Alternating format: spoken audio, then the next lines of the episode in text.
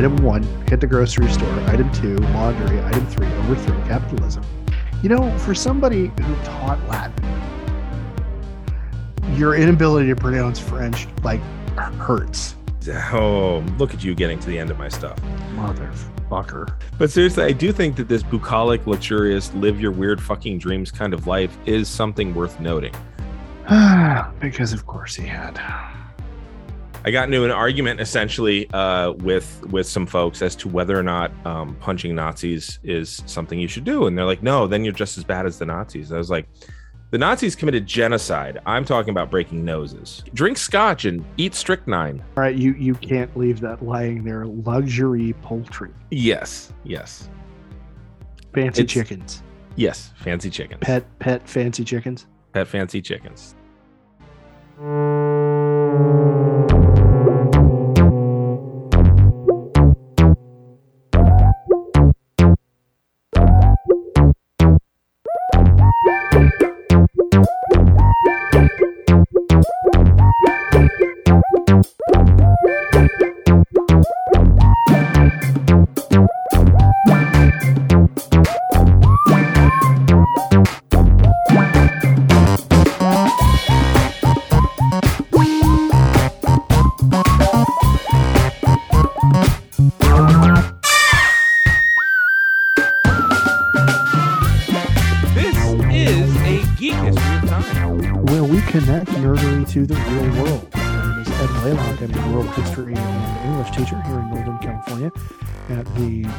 Grade level.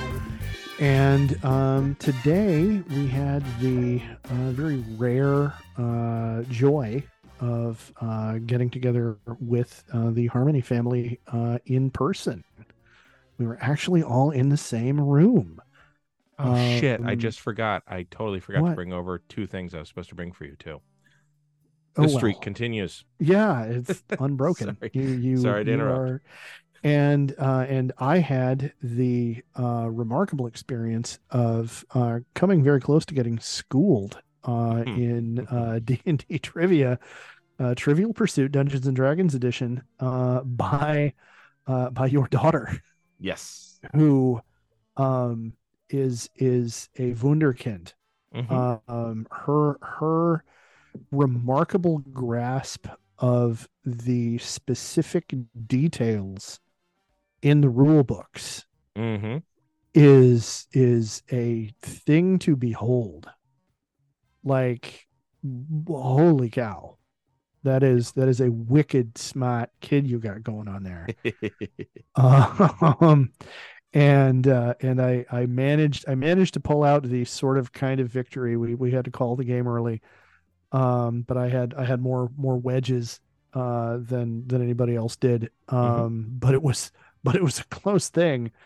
Um and yeah it was it, it was a lot of fun. We we need we need to uh we need to find ways to to get together more frequently um for sure. And after you all left we did break out uh munchkin warhammer 40000 edition. And um i need i need to play that against you and your kids because Yes. i julia is just competitive enough Yeah. that that that i can i can see her using her her genius for evil Mhm, um in a, in a big way there so yeah so it was it was a yeah great time was had by all um and yeah so how about you Yeah, well, I'm Damian Harmony. I'm a U.S. history teacher at the high school level up here in Northern California. Uh, and it was nice because I got to meet friend of the show, Brian. Um, Yes. friend of the show, Kay. Uh, these are Yes. both longtime listeners, first time callers. Um, but uh, got to meet them, and uh, Kay agreed with me that in fact it was feasible and uh, no she did not you are you are blatantly miss no, I, I, I you are you are as you said as you Mhm. said to them you said this is co-opting no, I that said is- thank is you for not- cooperating. I don't no think you heard me okay right. and now you're gaslighting because i No. was there so so and i even drew up some schematics to show you Yeah. that in fact plaid would work on your ceiling So I'm looking forward to seeing that um in the, The, next the couple years. violent, the Um, violent retching that Yeah. that this evinced in my wife was really quite a thing to see. I have to say. So on the way home from said said event, Yeah. uh, you know, lovely time. Thank you uh, for having Oh, of us. course. Yeah. um my son for the first time um at least to my ears passed through a rite of passage. His voice cracked. Yeah. Oh So- man. and i was hearing him talk today and last week. I'm like dude i don't remember your voice being that mid-range. It's normally higher. Um and it's it's it's dropping. Uh so i'm like hey cool man. I didn't make All anything right. of it because i don't want to embarrass the dude because i don't know how kids feel about their voices Yeah. cracking but like Yeah. i was pleased as punch um Nice. you know it's Very cool growth cool. so Very cool.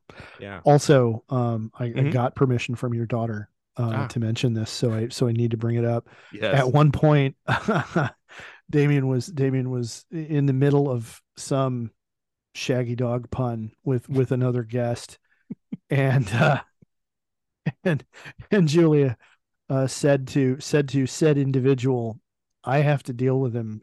Like half of my life, I have to I have to deal with him like this." Yeah, yeah So it's it's yeah. I just see folks divorce can be good for children it it it it warmed my heart that like okay all right it's not it's I, I mean i knew it was not just me but like yeah okay so yeah well, uh so yeah that so was that was fun and Yeah. unfortunately this these next few episodes are not going to be. So do you have your beer? Mm, i i do i Good. do. It is an anderson valley bourbon barrel stout. Take a big gulp because uh, oh, okay. What are we doing? So uh while we're continuing uh with the eugenics movement Right. into idiocracy. I had i had You i had blocked out what we were in the middle of talking about. Oh sadly Like, for you i had a bookmark Oh shit! All all week I've been like, oh man, I haven't been able to do any research. Like Mhm. things been crazy, and I, and and then you told me, oh yeah, no, I'm I'm still in the middle of mine. And I went, oh yeah, yeah, and like literally right up was a good until this moment, I had blocked out oh yeah the ugliness of what it was we were talking about. So great, yeah. yep Hold on a sorry moment. about everything in between gulp gulp Okay, all right, So I'm ready. If, if you remember, uh, Yeah. there was a sociologist, uh, last name of Goddard, uh, who, uh, you remember he he studied a family, right? Uh, he studied the Kallikaks. Which yes. is a made up name. Is Yes. Henry H. Yeah, yeah. Goddard, right? Yeah, He wrote it yeah, yeah. up in 1912. I read to you like the very beginning. yeah. He added so much to our lexicon. Um, and um, Yay.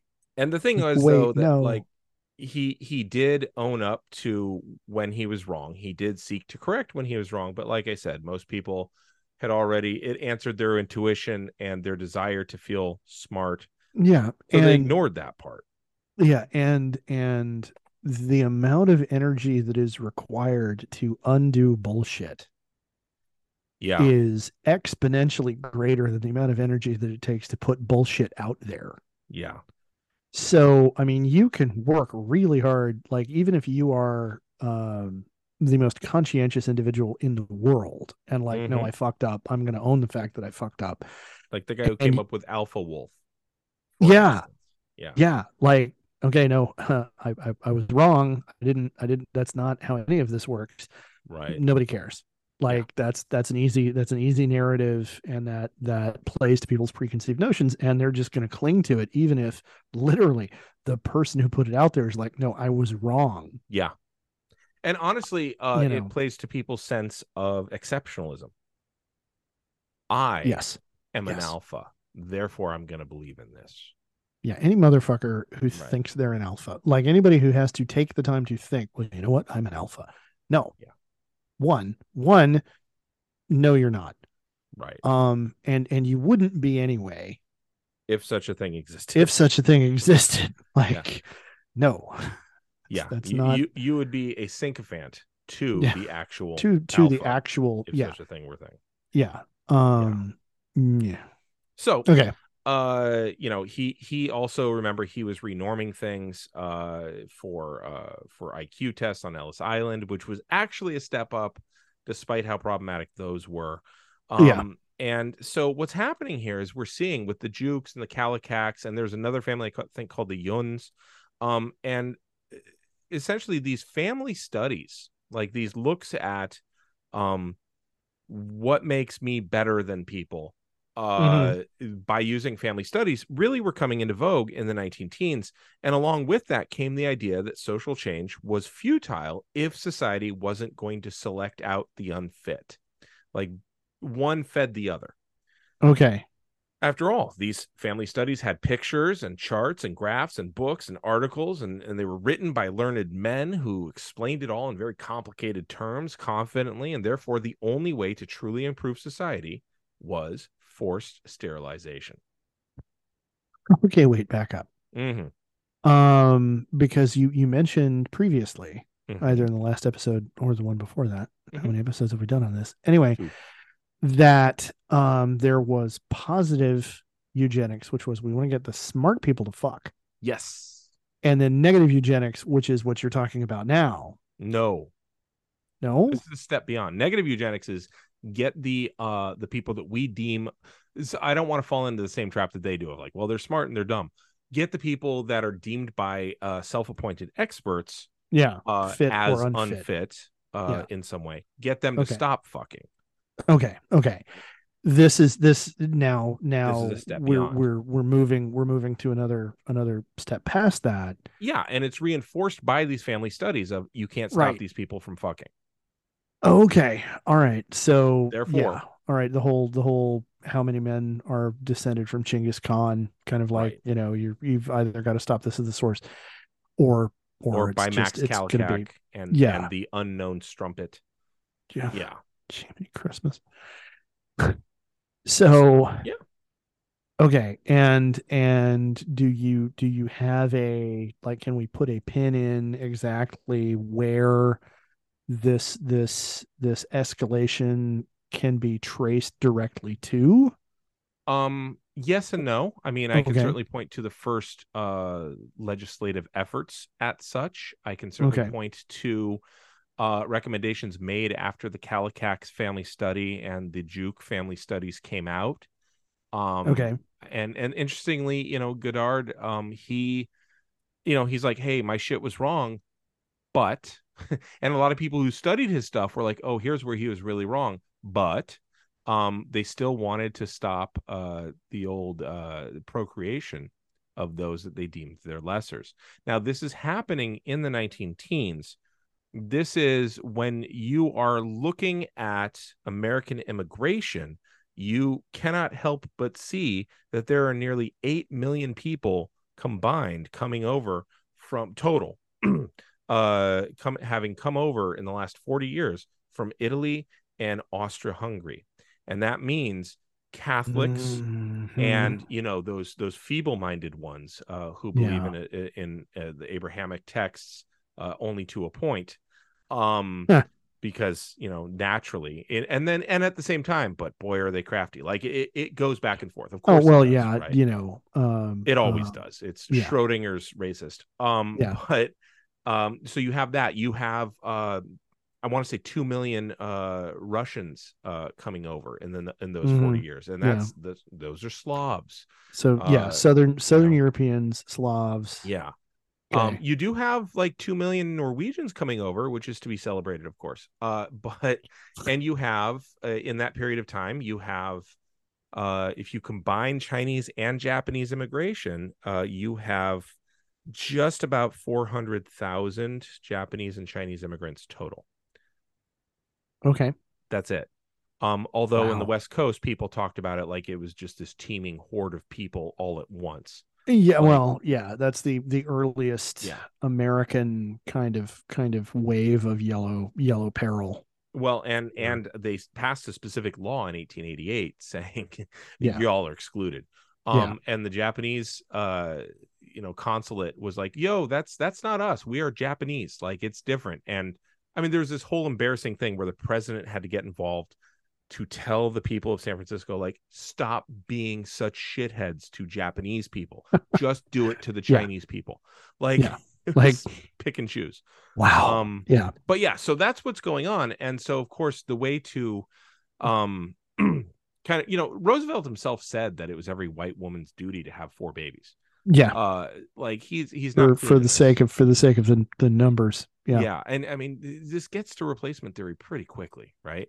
Um, but- Basically instantly. yeah, You know, yeah. But the argument for forced sterilization was fairly simple. It meant targeting individuals who were considered unfit for continued procreation due to their genetics, and therefore it was a public good. And if it's a public good during the progressive era, then by gum, it should be done.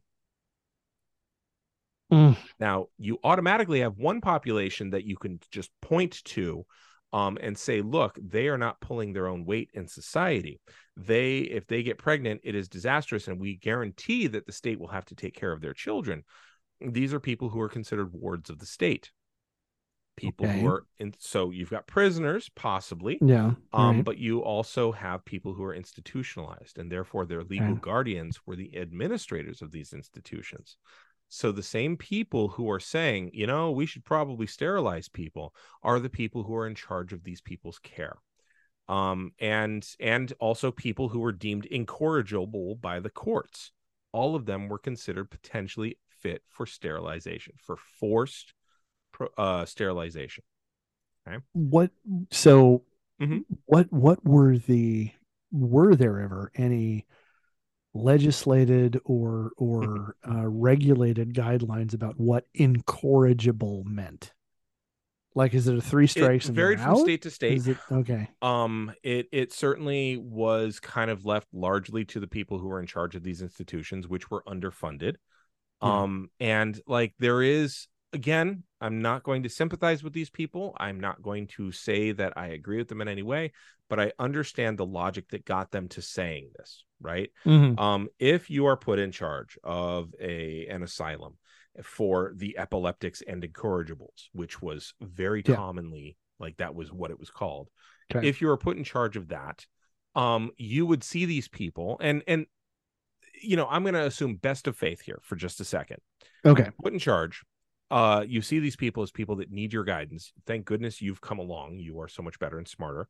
And they have Mhm. been deemed this that and the other and they are not getting the care that they need. And if they were to get pregnant that would be bad for them because they're not capable of taking care of themselves.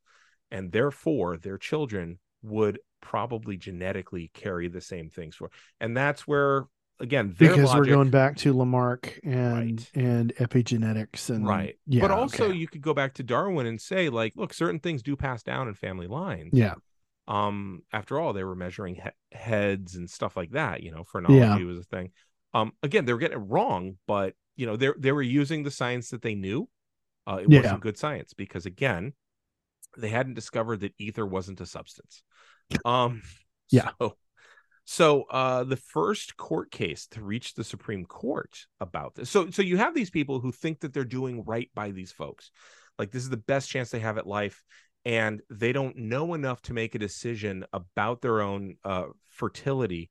Therefore, we should take that away from them because if they don't know enough to make that decision, they certainly can't take care of a child. That's the argument that they're using.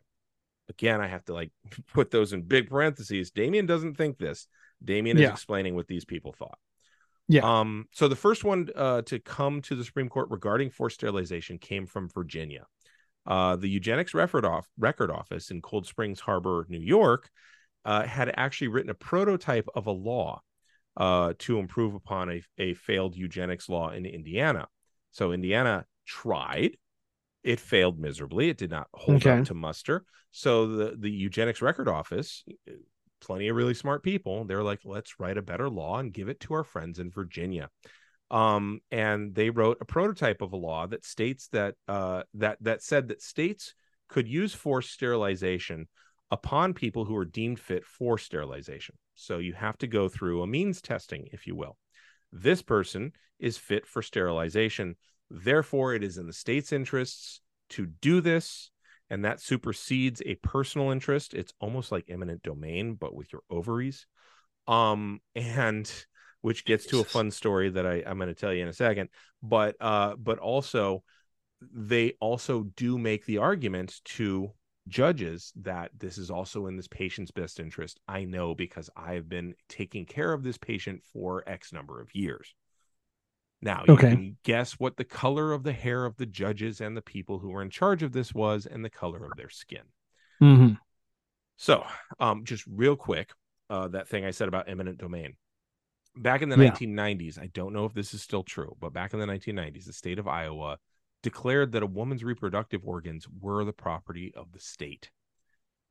Um, Uh, yeah. What? Well, I mean, you do get into some interesting stuff like if I have the right to do with my body as I see fit, right? Let's say I want to remove uh, I leave my reproductive organs out of it for a second. I want to remove a pinky finger and then I want to put that up as art or I want to sell it online or shit like that. You can get into some like really messed up stuff. It it I think you could make the argument that the state should step in and be like, whoa, whoa, whoa, whoa, let's let's not do this. Well, one of the ways you can do that is by declaring essentially eminent domain over a body part that's no longer a part of your person. Right? You have the right to your person. You don't have a Mhm. right to the organs that have been taken out. That's kind of now again, Okay. I don't agree with it, but I think that's where the state of Iowa was was going. So- Okay. They declared that. Uh, a friend of my professor's um, had a hysterectomy. yeah. And so she told her surgeon, uh, she's like, okay, well, put it in a jar. Uh, like, what are you going to do with it? Oh, we're going to do a pathology and blah, blah. She's like, great. Afterwards, send it to the state house. It's theirs. Which I'm just like, fuck, this woman's awesome. Damn. Yeah. so, You Anyway. want it so bad. what are you going to do with you it? go. Yeah. Um, so okay, so there was a failed Indiana law. Uh, Virginia had a better version that came from New York, um, because eugenicists don't care about state lines as much. Better. Yep. Right, well, it Air held up to uh, held up to to judicial scrutiny. Back. Okay. Yeah. Stronger, Um, judicially stronger. Yeah. Now, the founder of the Eugenics Ref- Record Office, if you recall, was Charles Davenport, and Harry H. Laughlin or Laughlin uh, Mhm. was the first director of this place. Right. Um, just want to put pins in those names. Right. Virginia adopted this law after lawyers evaluated it as saying, "Oh no, this would hold up under constitutional scrutiny in 1924." And then the law would Okay. make its way. It would get challenged, and it would make its way up to the Supreme Court, and it became known as the Buck v. Bell case of 1925. All right. Okay. So Carrie Buck, this is the this is the stuff that like made me wish I drank. Carrie Buck was one of three children born to Emma Buck, a woman known in Charlottesville for being poor and having been abandoned by her husband. Emma Okay. Buck, Emma Buck, this is the mom, was also later committed to the Virginia State Colony for the epileptics and feeble-minded. That was the name of the place Okay. anytime you put the in front of something, it always makes me worry. Mm. Or the epileptics and feeble-minded. Now, this she was institutionalized because she she had no money to take care of herself. She she could go nowhere, and she contracted syphilis. Um, which meant she was receiving So she's care. not. She's Mhm. not epileptic. correct. She does not suffer from cognitive disability Well, no, you get that syphilis we know of. and it makes you uh feeble-minded. Oh. Okay. All now right. I would so, say third stage syphilis does do that to you. Yes. but these are also treatable conditions that you could like Yeah, do fucking something about. yeah, But okay. The but- fact that right. she was enduring accusations of immorality and prostitution certainly helped make the case that she belonged in an institution. Such institutionalizations Mm. were common at the time and in that place, and the administrator, well, fucking, they were common everywhere. But Well, uh, yeah. the administrators would later deem the detainee as being mentally incompetent. Okay. Uh, so that happened fairly frequently, as happened to Emma Buck. Okay. So you Okay. are a woman of loose moral standards, therefore you are incorrigible. Uh, you are a woman who's contracted syphilis, so uh, we can't have you running around spreading it. Now, there is something about that. However, maybe contact trace the other people involved in the spreading of this And- syphilis. yeah. You know, I go Maybe back to the the- the very- Diseases Act of at- the at the very- 1860s. Yeah. Like at the know? very least, do the contact tracing Yeah. there. Maybe beyond that. Um, like, well, okay, no, we're we're too early for it to be cured because penicillin isn't around yet. Never mind. True, but vulcanized rubber is. This is true. So, Yeah. you know, so and, and right, again, anyway. like, so So there's a lot of ways that they could have done this, but they didn't. Um, so she gets deemed mentally incompetent by people who are in charge. What you know, what possible defense can she offer against it that wouldn't see she's mentally incompetent? You know, it's like Yeah, that kind of. yeah. Mhm. Um, her daughter, Carrie Buck, was Yeah, alive okay. at the time. She was then placed in the foster care of the Dobbs family as an infant. Okay. Okay. Okay. So Emma has an infant. She also has syphilis. There's a concern, etc. Okay. So Carrie, the daughter, infant daughter, grows up and attended public school, uh, raised by the Dobbs family. Mom is in an institution. Okay. okay. Um, she was, Carrie was, by all accounts, a fairly average student. Okay. Okay, now I, I I have to share my experience of Florida public school. You could be a really good student and still get a C real quick, uh, based on how they measure grades, and you know the, the it, it's a punitive system. It's okay. a take away right. points from you system. It absolutely is. If you have one bad day, your grade just fucking drops. You you get like a quiz that's four questions and you miss two of them. That's a fifty percent. That's not Yeah. you miss two out of four points, and that fifty percent now drags your hundred percent on a on a on a quiz that had hundred questions, drags it down to a seventy five. 75. Yeah. Okay. A 75 fair. is barely a C. Yeah. Right. Okay. So average student. yeah, she's an average student by all accounts, right? Nothing that anyone noted at the time as mental deficiency. Right. Okay. Okay. When she was in sixth grade, which makes her 11, 12 years old, 11, 12. Yeah. okay, the Dobbses pulled her out of public school to help with chores around the house. Again, this is not uncommon at this time. Yeah. Okay. Now, fast forward to her being 17. She oh, has Oh, no. a mid sixth grade education. Okay. She's been helping around the house because the Dobbses are having other kids. Their nephew, Clarence Garland, shows up, stays the summer, and he rapes Carrie Buck. Okay. Now, due to this sexual assault, she becomes pregnant. Okay. And as a result, the Dobbs family had her committed to the Virginia State Colony for the Epileptics and Feeble Minded. Because their nephew raped her. Yep. Because of the embarrassment that that would carry. Um, the, and so they wanted to hide it, right? So if you just put her away, that's the whole, you know, well, when I was in school, kids didn't get pregnant. yes, they uh-huh, fucking yeah, did. they fucking did. Yeah. Um, but yeah, they wanted to avoid the shame and uh hide the embarrassment of what their nephew had done. So, you know, Southern justice. Um, now the Dobbses said the reason she's going in is because she's feeble-minded. They also added to that she's also promiscuous, like uncontrollably promiscuous and incorrigible. She gets committed in January and gives birth in March, which means that the only point at which they committed her was when she started to show. And and I I just I need to get this out of my system. They Sure. have been raising this girl, Since infancy. this young woman since infancy. She has been a part of their family. yes. They are the only parents she's ever known. Mhm. Now we don't know uh, what what I their didn't dig- interactions were like. I didn't dig deep enough into Yeah. the family history to see if they always treated her as a second class citizen or as a servant in their home. But like it, it has that vibe.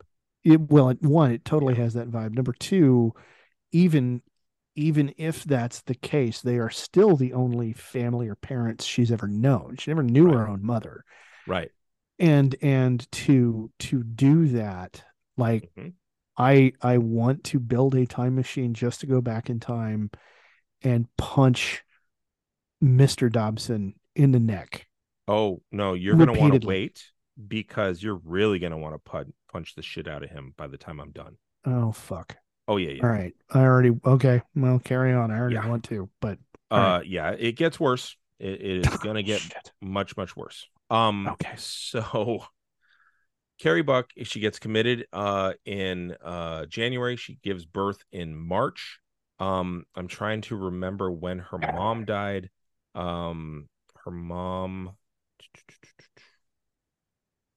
so i'm trying to remember if her mom uh was institutionalized in the same spot as she was um at that time Uh, I I don't remember. I'm sorry, but Okay. so now the story shifted to Carrie. Okay, so Emma absolutely uh was was uh institutionalized carrie was born to an institutionalized woman therefore she went into the foster care of the dobbses raised from infancy until she started Yeah. showing pregnancy from a rape of their their nephew uh Yeah. committed clarence garland committed on her um when she starts showing that's when they push her out. So all the free labor until then. Um they they say that she's feeble-minded she's promiscuous she's incorrigible.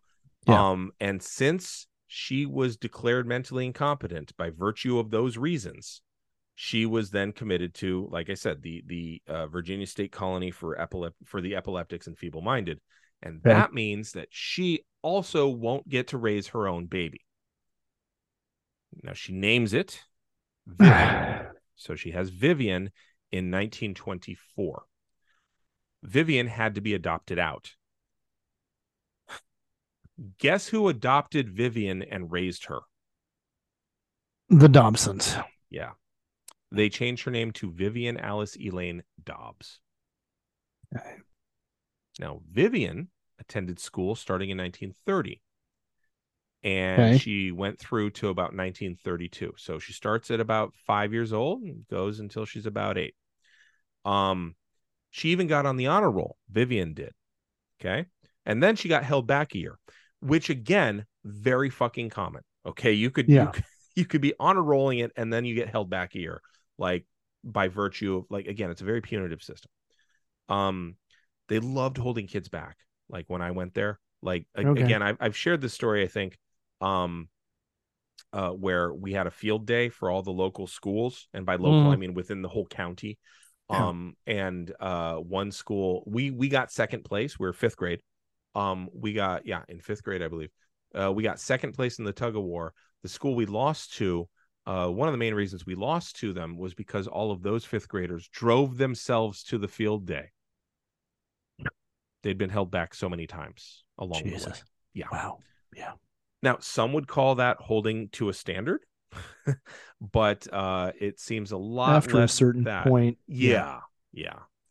Um. So, uh, Vivian dies from an infection brought on by the measles in 1932 at Mm. the age of eight. Ugh. Now, in 1932, roughly 6,000 people a year were dying from the measles or from secondary infections brought about by the measles. Okay. Now, by, by 1968, 36 years later, that number was almost zero. I'm going to let you guess what caused such a drastic reduction between 1932 and 1968.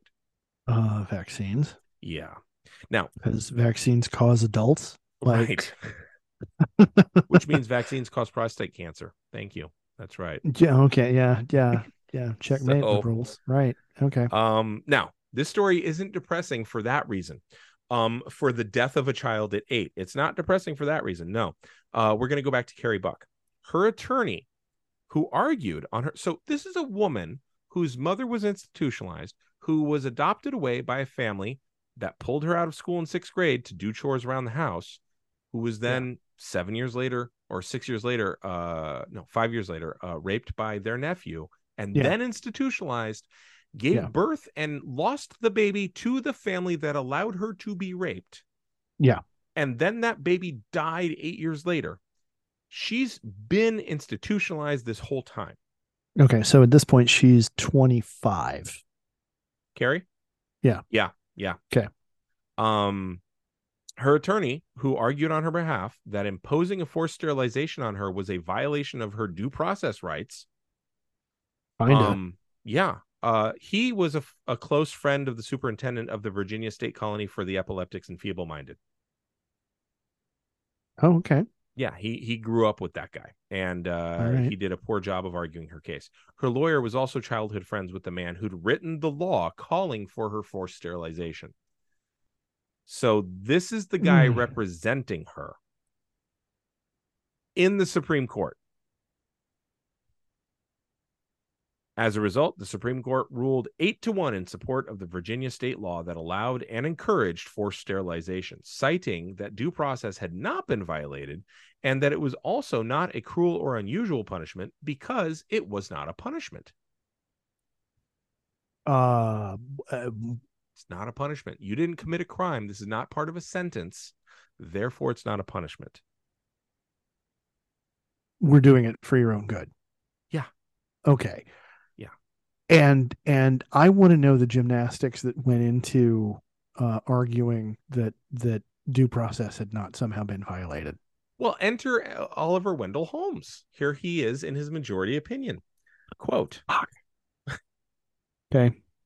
We have seen more than once that the public welfare may call upon the best citizens for their lives. So, in other words, we draft people.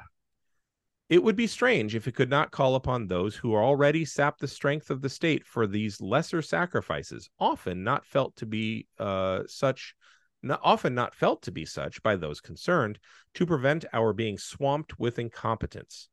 It is better for all the world if instead of waiting to execute degenerate offsprings for crime or to let them starve for their imbecility, society can prevent those who are manifestly unfit from continuing their kind.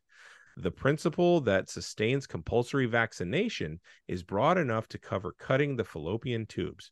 The three generations of imbeciles are enough. What the fuck? So he linked it to mandatory vaccines as a public good. He he said, "Hey, we draft people and ask them to lay down their lives for our country. This isn't that." So, I mean, and most of them won't even notice. Now, you and I both chose to get the old snippy snip. Yeah. Um, and I don't notice a difference. No. Right. Um, but but that's a we decision we both made right. after we had had the opportunity to become fathers. Right. And I had a In- friend who chose tubal ligation when she was in her mid 20s Yeah. and she got to make that choice. Yes. Like like Choosing this is fine. choosing yes, Like- making the making the decision to okay, look, I do not want to have kids. Right. For for whatever my reasons are, whether it is I I hate small children, I'm a germaphobe. Um I want to live a life where I can fuck for fun and not have to worry. yeah. Like so many, so many things. what? Or, you know what? Certain shit runs in my family and I don't want to raise a kid that might suffer from that. Yeah. A valid and frankly, a negative eugenics choice yeah, that a person makes for themselves. for themselves. okay fine. Cool. Yeah. i have a friend who actually like has refused to have children because of genetic makeup in their family. Okay. like okay Well, cool. and- you do and you, you. know what? Yeah. The the the having a judge rule uh, that it's okay. yeah. And and like yeah Ju- i don't jurisprudence shouldn't shouldn't override bioethics. Yeah. And Well- bioethics at that time was a really fucking low bar. Yeah yeah bioethics at that bioethics at that time didn't really exist. Right. Like you know um i think mean, it exists can- because of shit like this. Yes Like, it does. like, yes as a matter okay, of we fact need to do yes. something. Yeah. uh, all all your safety regulations are written in blood. By the way your bioethics regulations are written in horror stories. Yes and this is one of them um so yeah you oh wanted my to know the mental gymnastics there it is and it's oliver wendell holmes too Exactly. like like nobody's a good guy. like my there brother are no heroes. my dude like Yeah. come on yeah Nope. no Swing and a miss, dude. Swing and a miss. son of a yeah wow So Carrie Buck was forcibly sterilized, and her alleged promiscuity and three generations of feeble-mindedness were both accepted as true by the Supreme Court without any evidence presented. okay so wait Mm-hmm. if we if we accept Mm-hmm. the the idea that her her mother was Mhm. feeble-minded Mm-hmm. and we accept that she was feeble-minded Mm-hmm. there there's no indication that her daughter who i'm assuming is the third generation they're talking about Yes. there's no indication that that the the third there's no indication of feeble She was quote held back. unquote feeble-minded She was held back, and and Are I you- mean, Carrie couldn't even get out of the sixth grade. So, yeah, the tail is one hundred percent wagging the dog. so much neck punching Yeah. so many throat i oh my God. I told you. So many people wait. need to get smote. Yeah. Holy shit. Yeah. Oh. God So, damn. It's believe it or not, it actually does get worse. Um, so they accept this. Therefore, You need in. you need to time those remarks when I'm not I'm sorry. I very nearly sprayed oh, the beer that I need to be drinking yeah, that's true. nearly true. wound up on the monitor. So like little So, consideration, please. I beg you.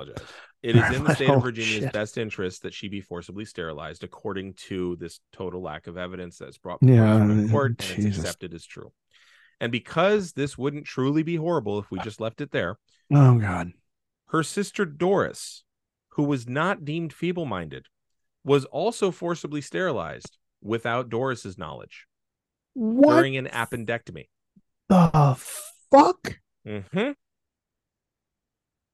I told you it got worse. I told you. So, because you are the sister of a woman who was raped by the nephew of the people who Who took to her in? care of you, You you uh, uh, so much throat punching. so Doris got an appendectomy, and they were like, "Well, we better sterilize her," and they did. Um, and it's not until 1980 that Doris finds out why she and her husband can't conceive. What? Yeah. Because they wanted to have kids and they couldn't. And back then, it's not like fertility was like a growth industry. You know Yeah. I mean?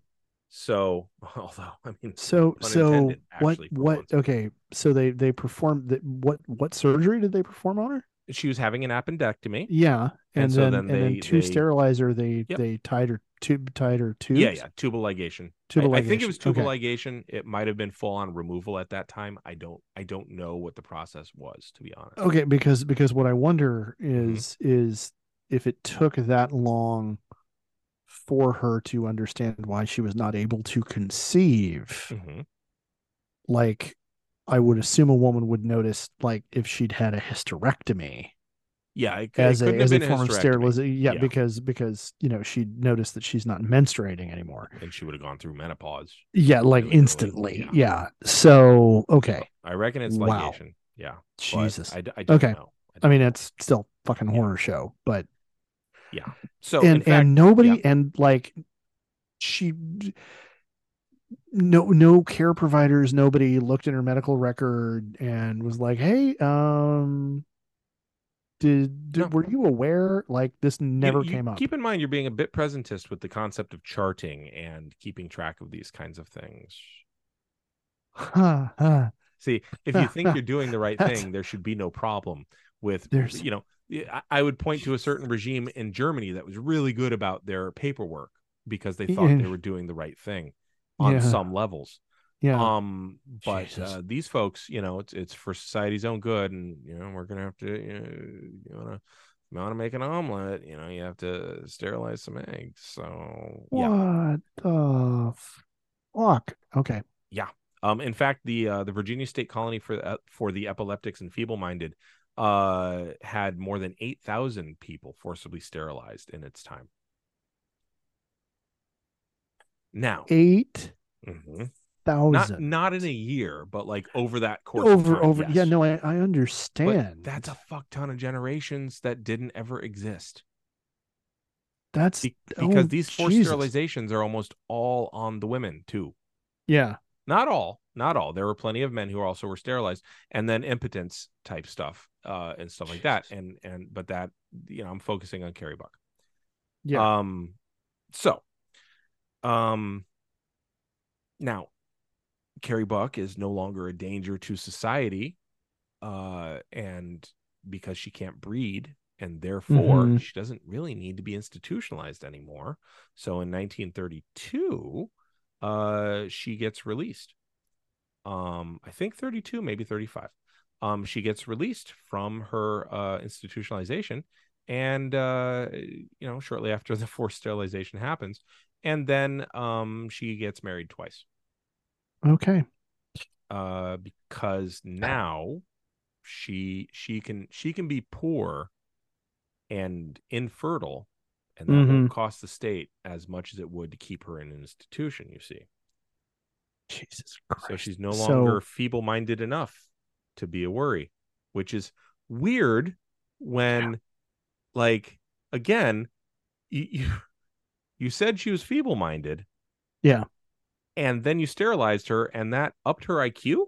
Like, how? how how um, exactly does that how does that work? there? Right. And in later interviews, Carrie Buck did state that she regretted not being able to conceive. Um, she was interviewed multiple times throughout her life, and at no time did an interviewer note any mental deficiency obvious in the course of their interviews. Mhm. She died in 1983 and was buried near her daughter Vivian. So I just want to point out Yes. eight thousand people sterilized. Yes. That that is roughly a a short division in the army. That's the entirety of my children's school district plus about 500. Not of the girls, the total thing. The, the, all of them. Yeah. Yeah. Yeah. Yeah. Okay. Eight, yeah. I've lived in towns smaller than that. Yeah. Boy, Gewalt. So All right. from 1907 through 1963, more than 64,000 people were lawfully sterilized against their will. And after Buck v. Bell in 1927, more states followed Virginia's lead. California was the most prolific state in these efforts, forcibly sterilizing more than 20,000 people in that time frame. That's one out of every three forced sterilizations happened right here in California.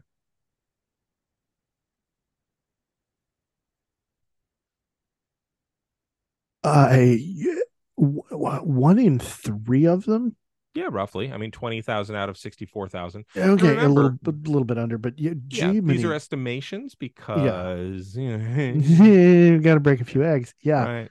Um. Now, do do we have? Because I mean, I say we. Are there statistics on like what the what the what the reasoning what like how how do those sterilizations break down like we have this many of them who are sterilized for for being imbeciles for being like that, right? quote unquote imbecilic. We have this many that were sterilized for, you know, incorrigible criminality. We have this many that were like, you know, I, they were it- just they were just the wrong kind of not white people. Like, you know, what well we'll get into uh vengeance for sterilization during the civil rights movement in a bit um okay. Yeah. But uh very often it it was it cut across the it, it cut down the poverty line right? If you were poor Okay. you were much more likely. Yeah. um if you were a criminal you were much more likely. If you were a woman who had sex for fun but didn't marry a guy uh it was much more likely.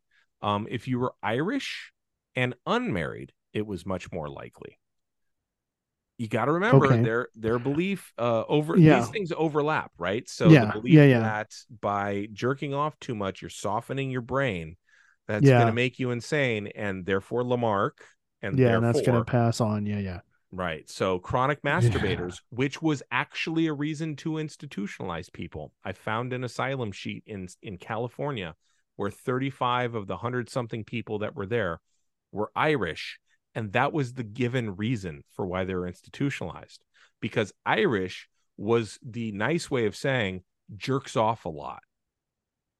Because it was believed that the Irish because they married later Yeah, yeah, yeah. They they they were they were so okay.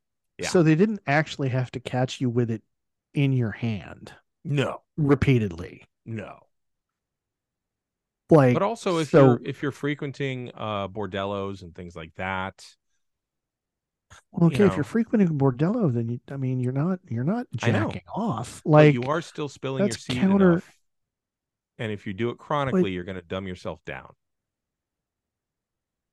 W- okay, right. So, so okay, wait, hold in a on. family it's presumed that you're trying to fuck for kids. If you enjoy yourself while you're doing it great but you're trying to fuck so that you can have kids if you're a single man and you're constantly visiting these places typically you tend to be poorer because the rich men uh, Mm, yeah, order or- in or- yeah. um right. but also yeah The- wow, hmm the science baby all of the uninterrogated like uh preconceptions that are involved in all of that. Well, do you know what like took up the most space in some catalogs in the 1860s and 70s that got sent out west? Oh, uh, uh, uh, devices to to discourage uh, wet emission. dreams and master. Yeah. That's right. Oh, yeah. They were freaked out that their kids were dumbing down. That's why circumcision grew in America.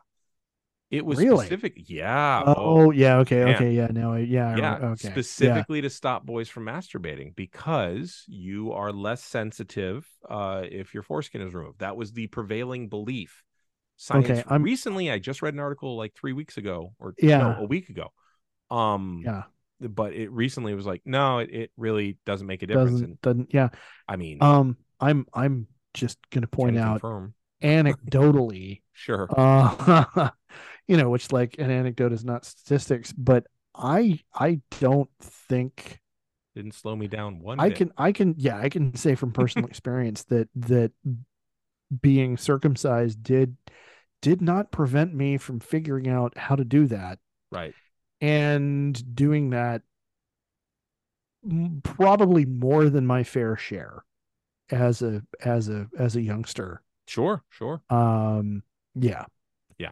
and i mean i'm sure that there are certain people who would possibly argue that maybe it did lead to me being feeble-minded i don't know I would say it was already some- there. yeah okay i mean it could be yeah i mean yeah you know uh uh pre-existing absolutely condition right. you I know mean, but like yeah. There was a lot of ink spilled to stop seed from being spilled. Like but you're welcome like for that.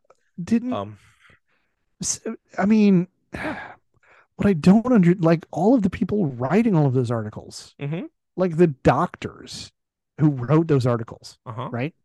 Yeah. all of them, all of them men, all of them. Keep in mind what it took to be a doctor back then. Well, uh, but hold on though. Okay. This is the thing. Mhm. Um, part of what it generally took to be a doctor was having a dick, right? Yep. Um, and and it's not like wet dreams, nocturnal emissions, whatever word you want to use for it. It's not like that suddenly became a a thing that had never happened before. Right. All of the doctors who are writing these articles, like they ruined their sheets when they were 13. Sure. So like and you managed to become a fucking doctor. So like where do you get off? Ha. Haha. Uh-huh. you know, trying to argue that well, you know, mothers, you got to be able to stop your boys from from doing this, so they're going to wind up feeble-minded exceptional and mad. dodged that bullet. Look at me. I'm a doctor. Yeah, you're a doctor. It, I, And- it's my and you- exceptionality that that saved me. Your son is not exceptional. You are too poor to be exceptional. I was exceptional. There is so much to unpack in that statement. You are too Mhm. poor to be exceptional. hmm Wow. Okay. Yeah. All right. That's why. All right. And- so and so it, again, so You're they also they talking all- about like uh, I would point it, this. This reminds me of a time that I was at an open mic, and Okay. somebody was talking about how Mercury was in retrograde. Now I don't really know what that means. I think it spins a different way or something, or or, or I don't know, and I don't care. Okay, but- I I could get Yeah. into the explanation, Sure, but and- it's and- yeah. immaterial what we're talking about. So Exactly. anyway, But this person then said, "Yeah, well, you know, Mercury's in retrograde," and now people are like, "Oh, yeah, yeah," and they nodded knowingly, and I'm like, well, "Okay, cool." Um, and then he's like, "But did you also know that?" And he starts naming other planets and other heavenly bodies that were also in retrograde, and therefore, and everybody kept nodding along, and I felt like Kathy Bates in Misery. I'm like, "Are you people crazy?" He didn't get out of the cockadoodie car. Like I, I'm like sitting there going like, none of y'all motherfuckers who are nodding along with this idiot who is making shit up, and maybe they were right. I don't know. I don't Okay. care. But none of Yeah. y'all actually knew that. And you're nodding along because you don't want to be the one caught out saying, like, well, there's no clothes on that emperor. yeah, yeah, yeah. And I think doctors had the same group think going on. Okay, all right. I so don't want to be the guy who challenges this shit because I'm Okay. also a fraud and a hack. Uh, okay. at least Okay. through the 1870s 1880s right and then Yeah. by the time you get to the 19 teens there is some professionalism that goes along with being a doctor but not much and you still have a lot of the old heads holding Yeah. the keys to the kingdom and now the new science is like oh shit that's cutting edge he's getting money he's he's getting influence i better not go against what he says or if i Right. do i'd better cannibalize it and say worse shit and so it's Yeah. this Yeah. Kakistalker- Take that and um, go farther. yeah so, I So think that's what's so it, on So it's a combination. So it's it's they're huffing their own paint. Yes. Okay. Yeah now, do you remember the venereal disease expert from the army in 1918 that I mentioned last time? Paul Popenoe. I remember you mentioning him. I didn't remember the name. Okay, yeah. He's back, Yeah. baby. Oh no. Yeah. So. Paul Popenoe joined up with Ezra Seymour Gosney. Oh, there's a name. I know, a Californian rich person. Oh which no. these combinations will occur a time and time again. A a doctor and a California rich person. Um, now, Ezra Seymour Gosney made a lot of money with lemons, and he also established the Boy Scouts chapter in California, the very first one. okay. And he spent a lot of money on eugenicist causes. oh, yes, of course he did. And what's interesting is there is a weird connection between citrus and eugenics in California. like a lot of the people that put a lot of money into eugenics were citrus. They got rich on citrus specifically.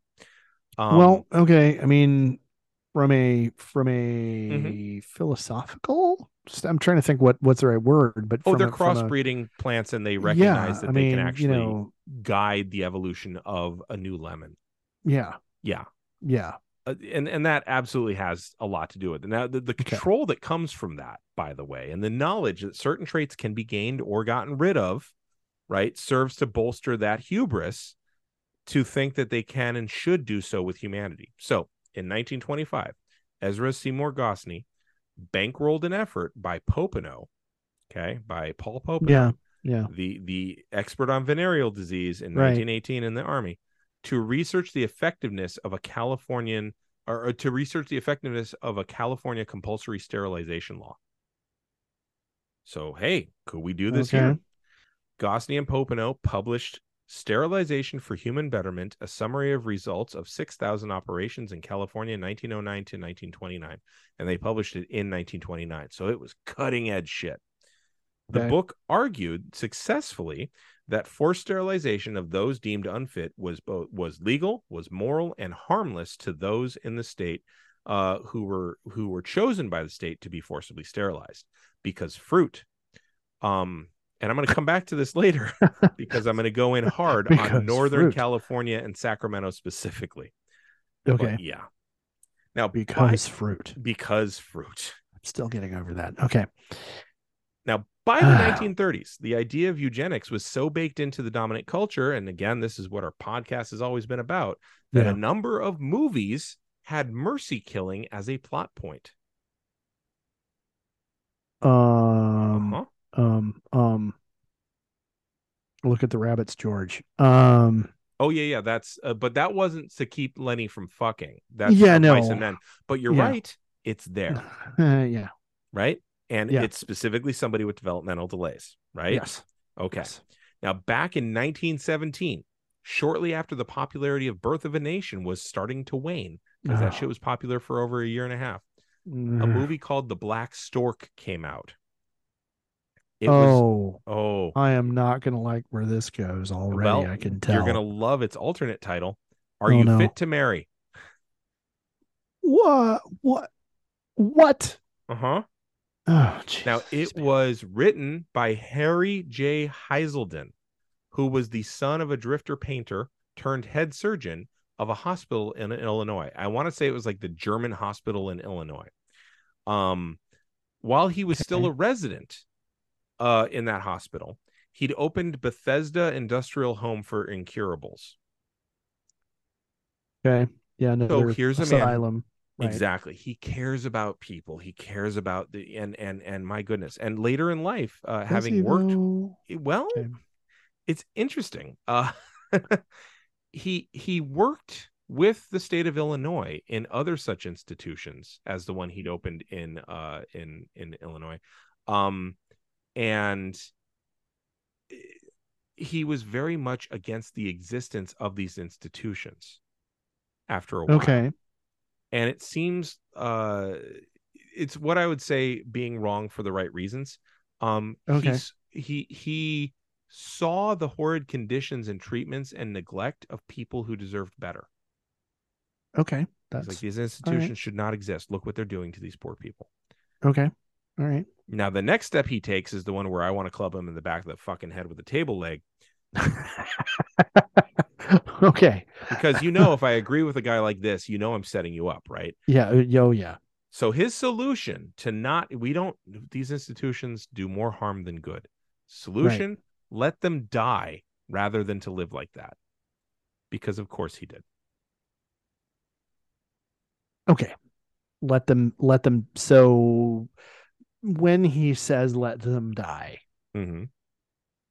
What what does that translate to? Like Oh, how puts his money how is he? mouth is. In Okay. 1915, November of 1915, chief surgeon and now president of the hospital, Harry J. Haiselden. Now this predates the movie. Keep in mind, Right, so I'm going right. back a little bit. Okay. He was informed that Anna Bollinger had given birth to a baby boy with birth defects.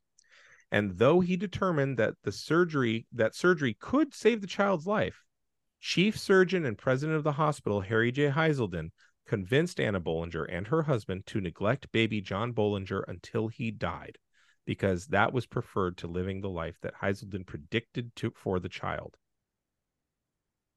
And I found a newspaper at the time, quote, but Haiselden decided the baby was too afflicted and fundamentally not worth saving. It would be killed. The method, denial of treatment. Oh wow!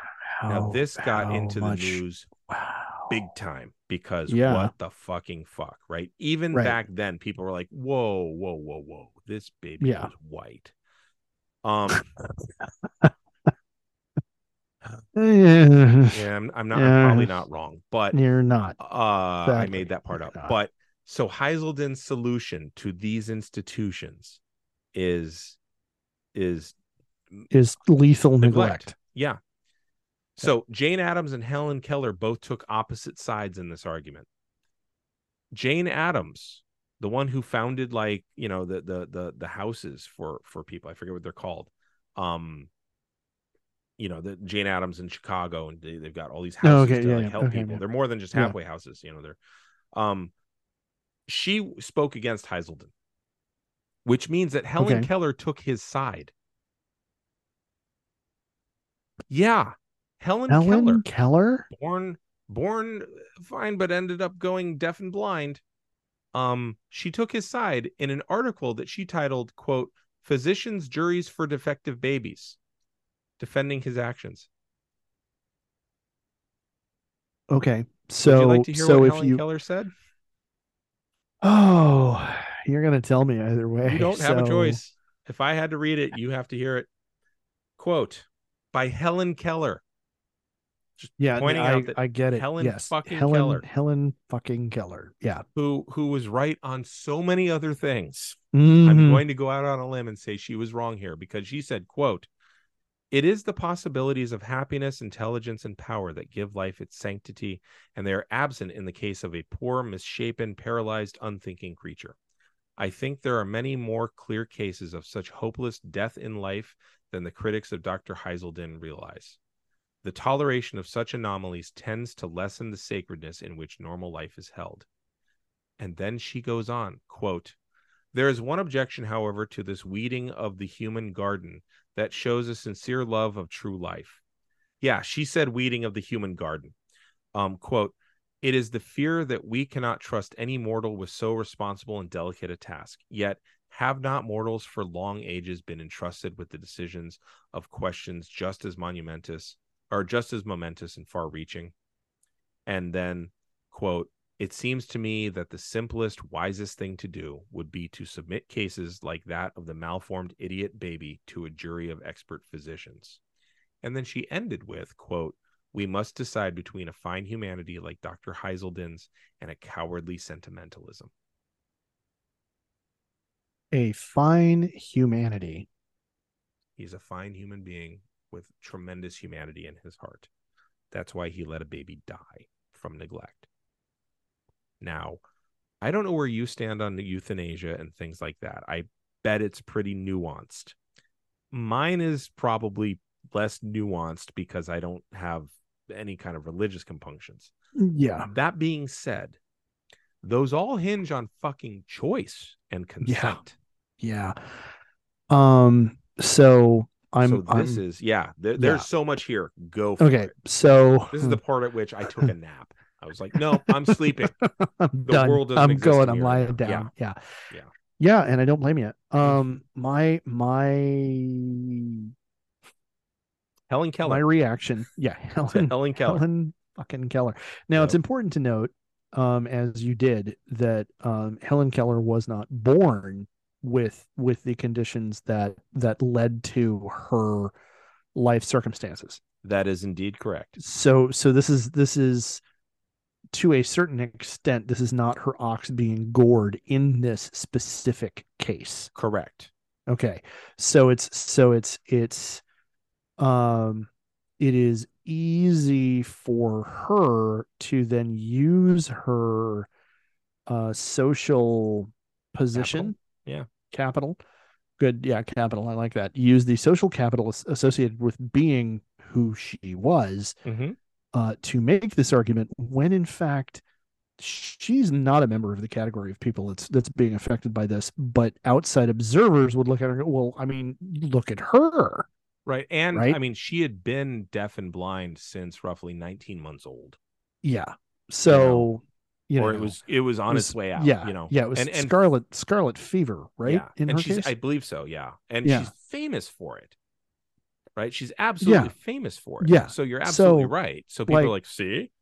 yeah like num- number one bullshit like right off the bat no helen this is this is gonna look awful because here i am a, a cishet white guy telling a a you know disabled uh uh woman to sit down and shut up but Mhm. i'm gonna say it here because that's no you don't you don't you don't get to speak for these people and even though in your own head you might not be speaking for those people the your audience is going to take you as speaking for those people because they're Oh, going yeah. to lump you in with those people Absolutely. whether you recognize that or not and if you do recognize that fuck you with a sleeper sofa sideways with the bed extended It to is easy to, to, quote yeah. to It- it- quote friend of the show Bishop O'Connell, one of Yeah. his favorite phrases It- there. it is it is easy to generalize and not think much.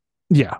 And Um so when she has for most of her life been disabled in those Yeah. two very specific ways, yeah. see, she Yeah. gets. She's yeah.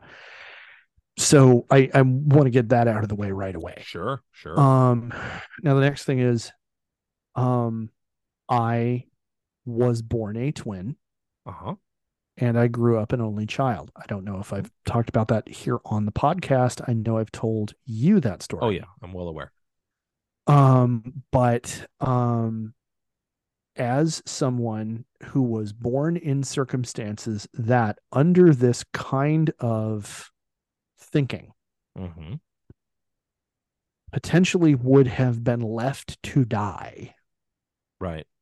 Now in 1920 something 1930 something the technology to prevent me from dying would not have existed so that's yeah, it would have been prayer. yeah that, that would have been but but with that being said um this is a situation of well you know this is treatable but we're choosing not to treat it i was in a situation where my circumstances where we can provide medical treatment and make sure you know this this child you know Sure. grows up um so there is a parallel there. And speaking as somebody who was in that circumstance anybody advocating for this can just jump off a goddamn cliff right now. Uh-huh. um the the uh idea of uh euthanasia the the idea of assisted suicide. Like if if someone is uh terminally ill if someone has a condition that is going to utterly destroy their quality of life Mhm.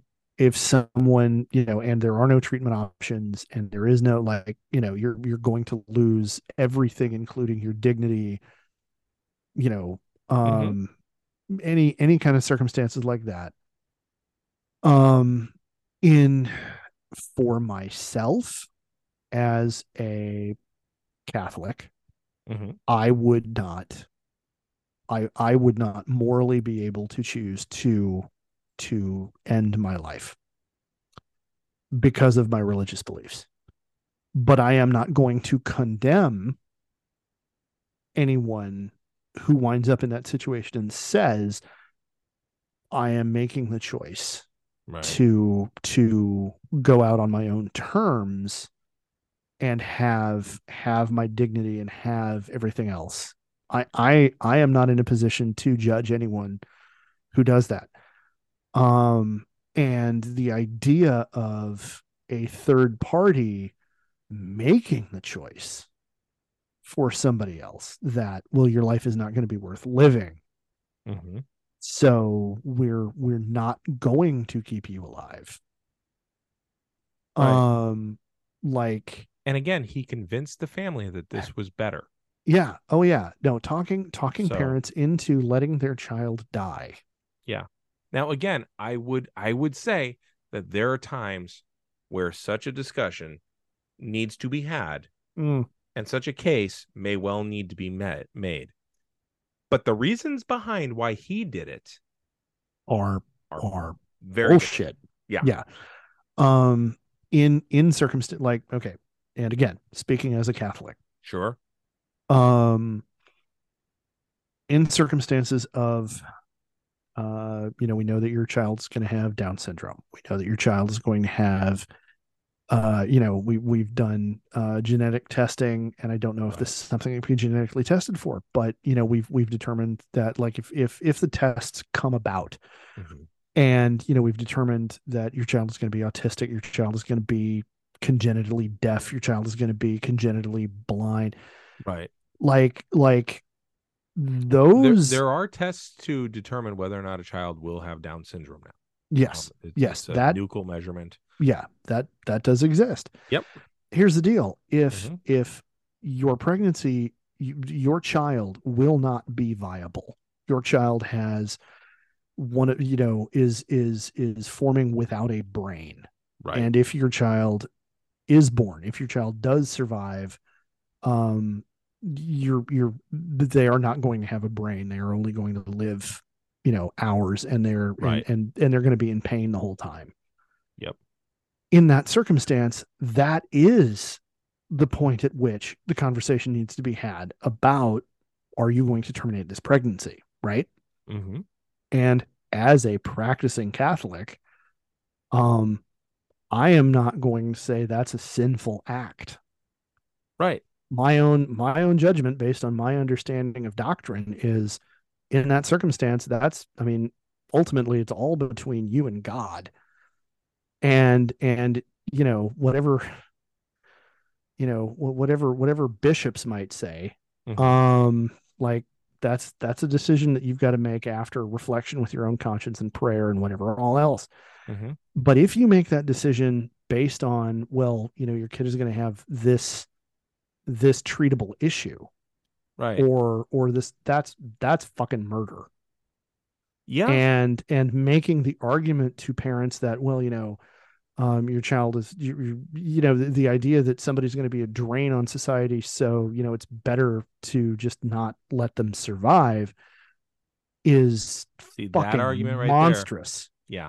it's one thing if your family has come to a decision that they literally just cannot support Yeah. a life like that that is a, a Yeah. deeply awful and personal choice to have to make Yeah. it's another when a doctor makes the argument from you know society's gonna have to pay for this child it's like fuck you like Yeah. that you, Yeah. you just yeah Yeah.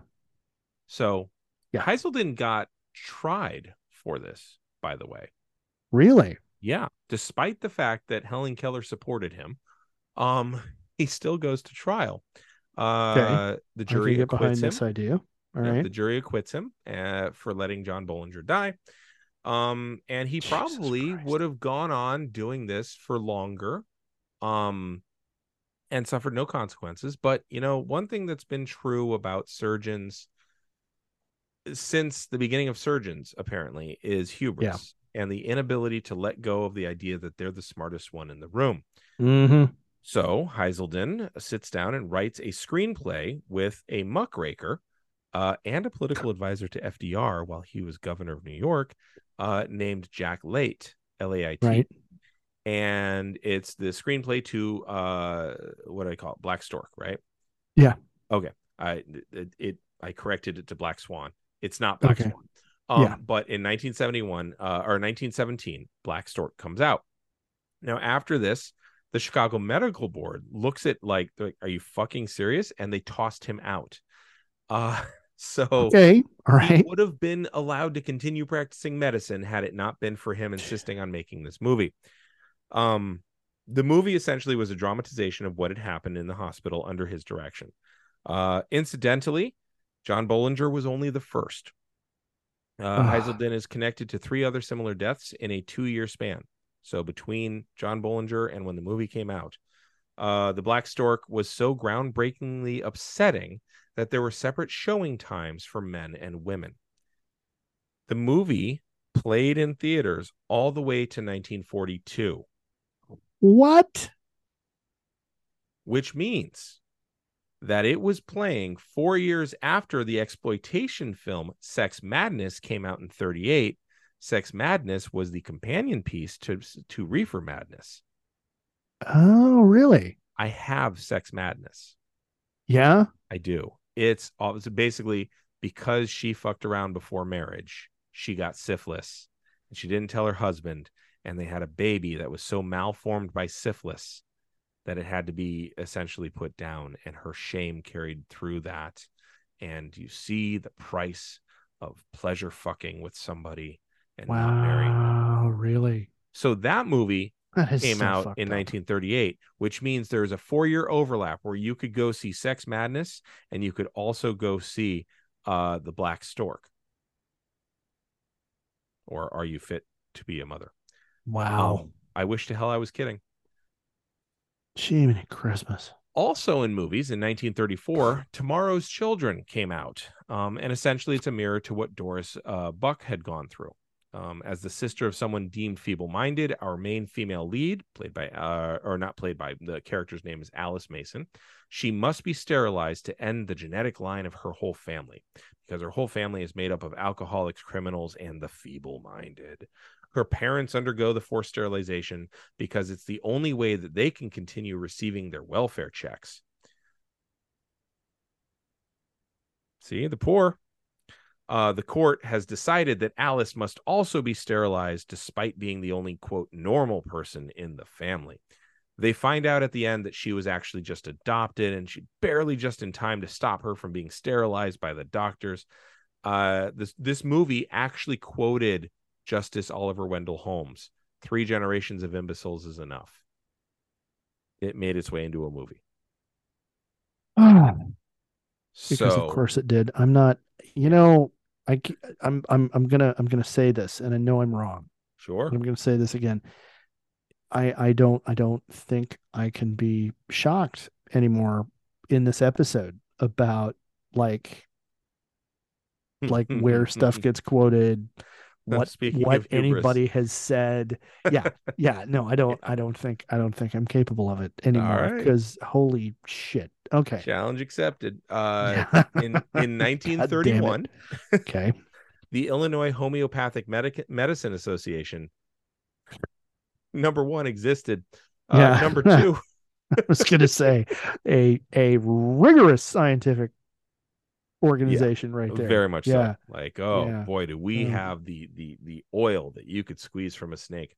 Um, they advocated for the right to forcibly sterilize. Again, not the right for people to go and choose sterilization. Not even a campaign telling people, you know, it would be better for your children is, is if they weren't born.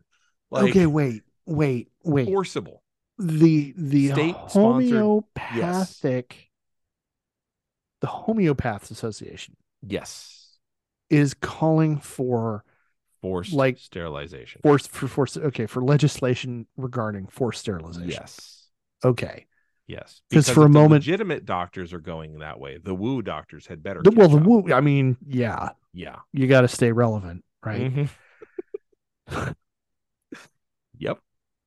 god all of these people suck Yeah. okay Yeah. oh my god all right But meanwhile, at the state fair,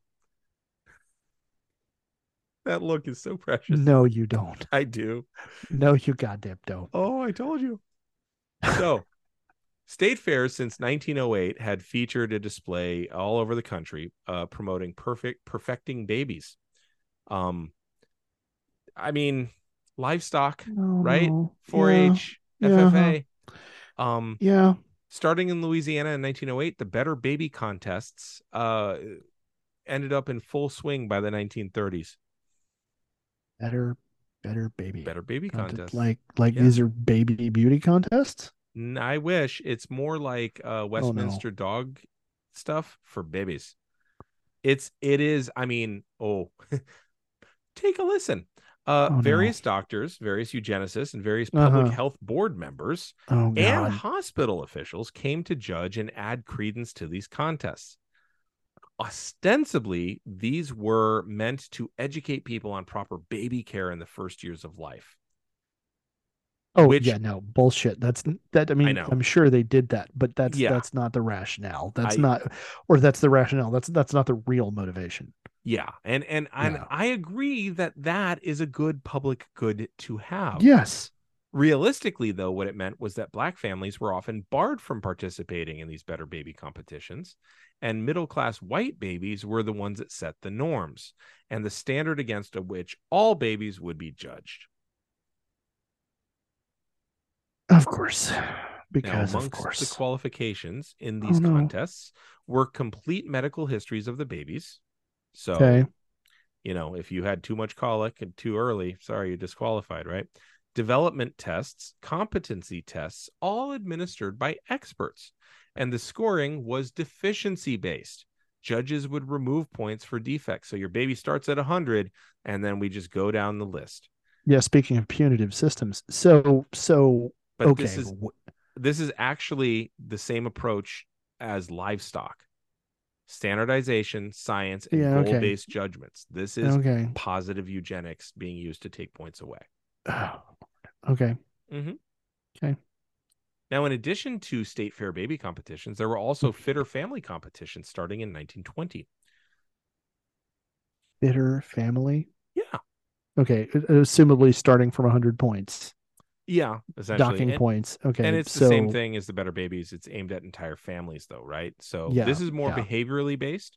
Yeah. They had standards for selfishness, cruelty, suspicion, bad temperedness, high strungness, generosity, quality of bonding. Um, and originally, this was sponsored by the Red Cross. because of course it was. Of course, it was. Because I mean, come on.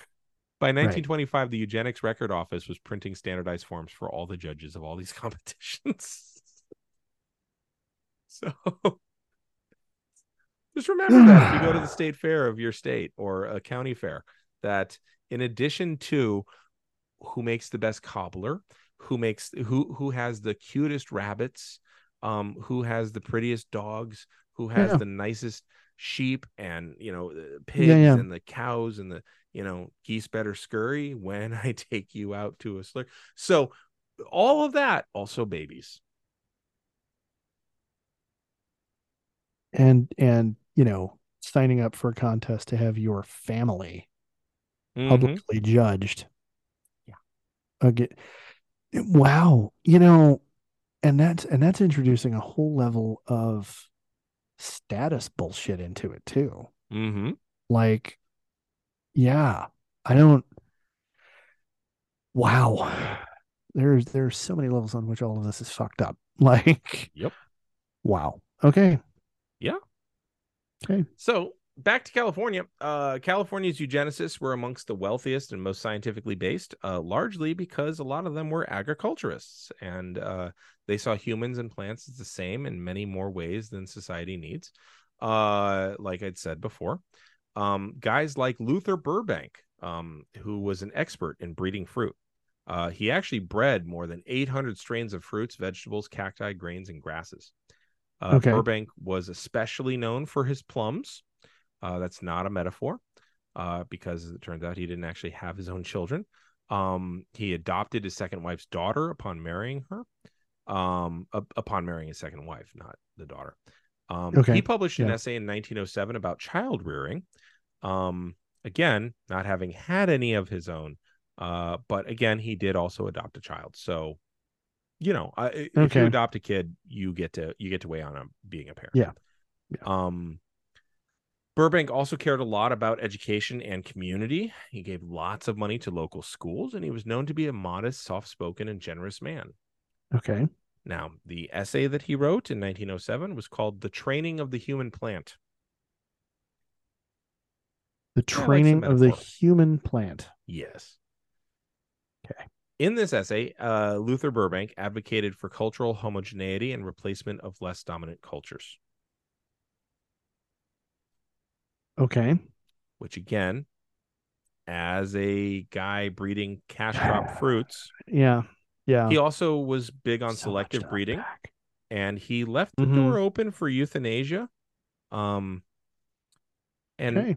Just in case I'm being too subtle, here's what Luther Burbank himself said quote, We are more crossed than any other nation in the history of the world, and here we meet the same results that are always seen in a much crossed race of plants.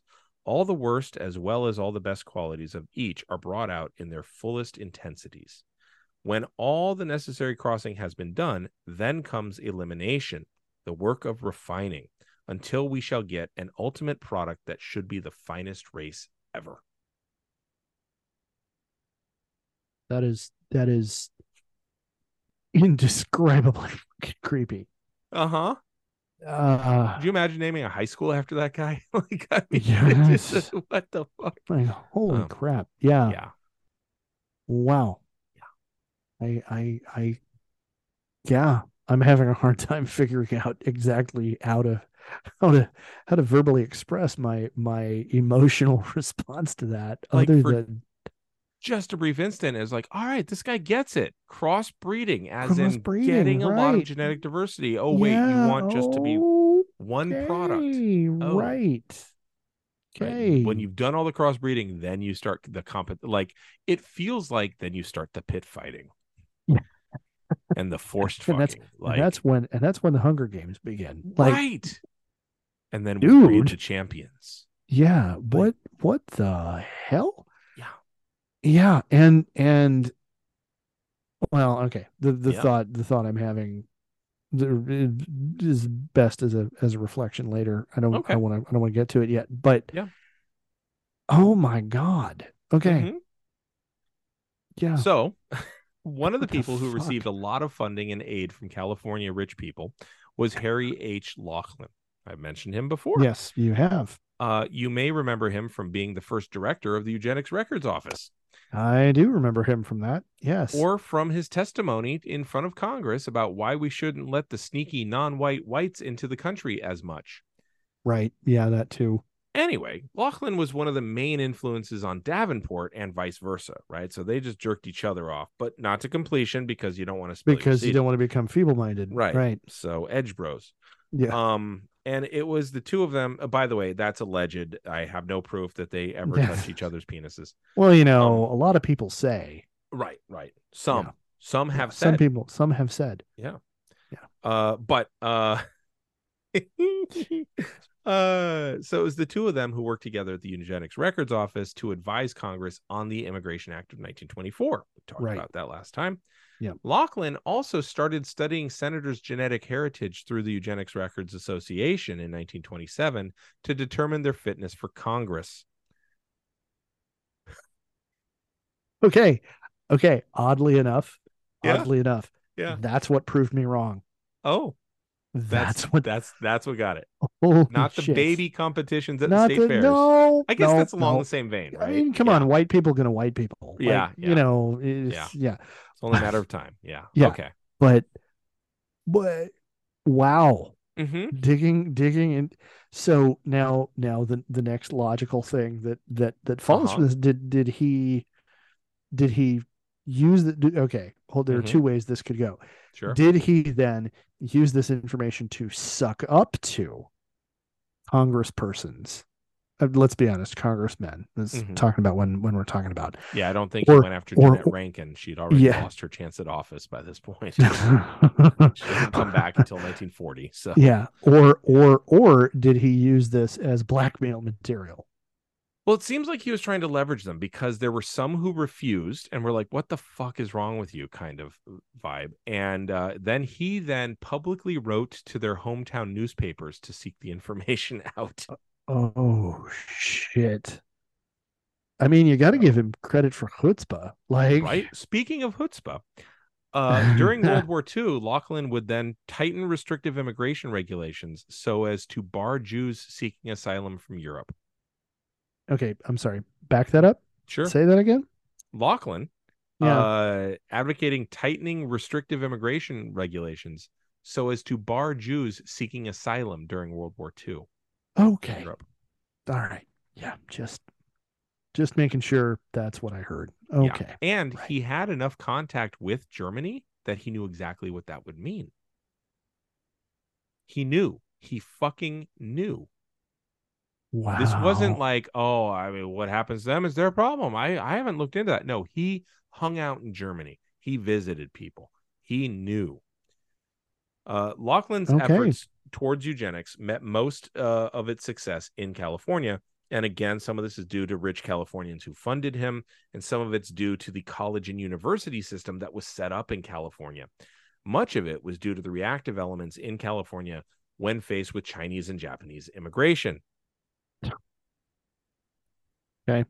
But back to Gosney and Popenoe. In 1929, they co authored Sterilization for Human Betterment, a summary of results of 6,000 operations in California, 1909 to 1929. I told you about that. Um, basically, the gist was it's not bad for the people that it's used on, it's good for the state, it's cost effective, and it's legally sound.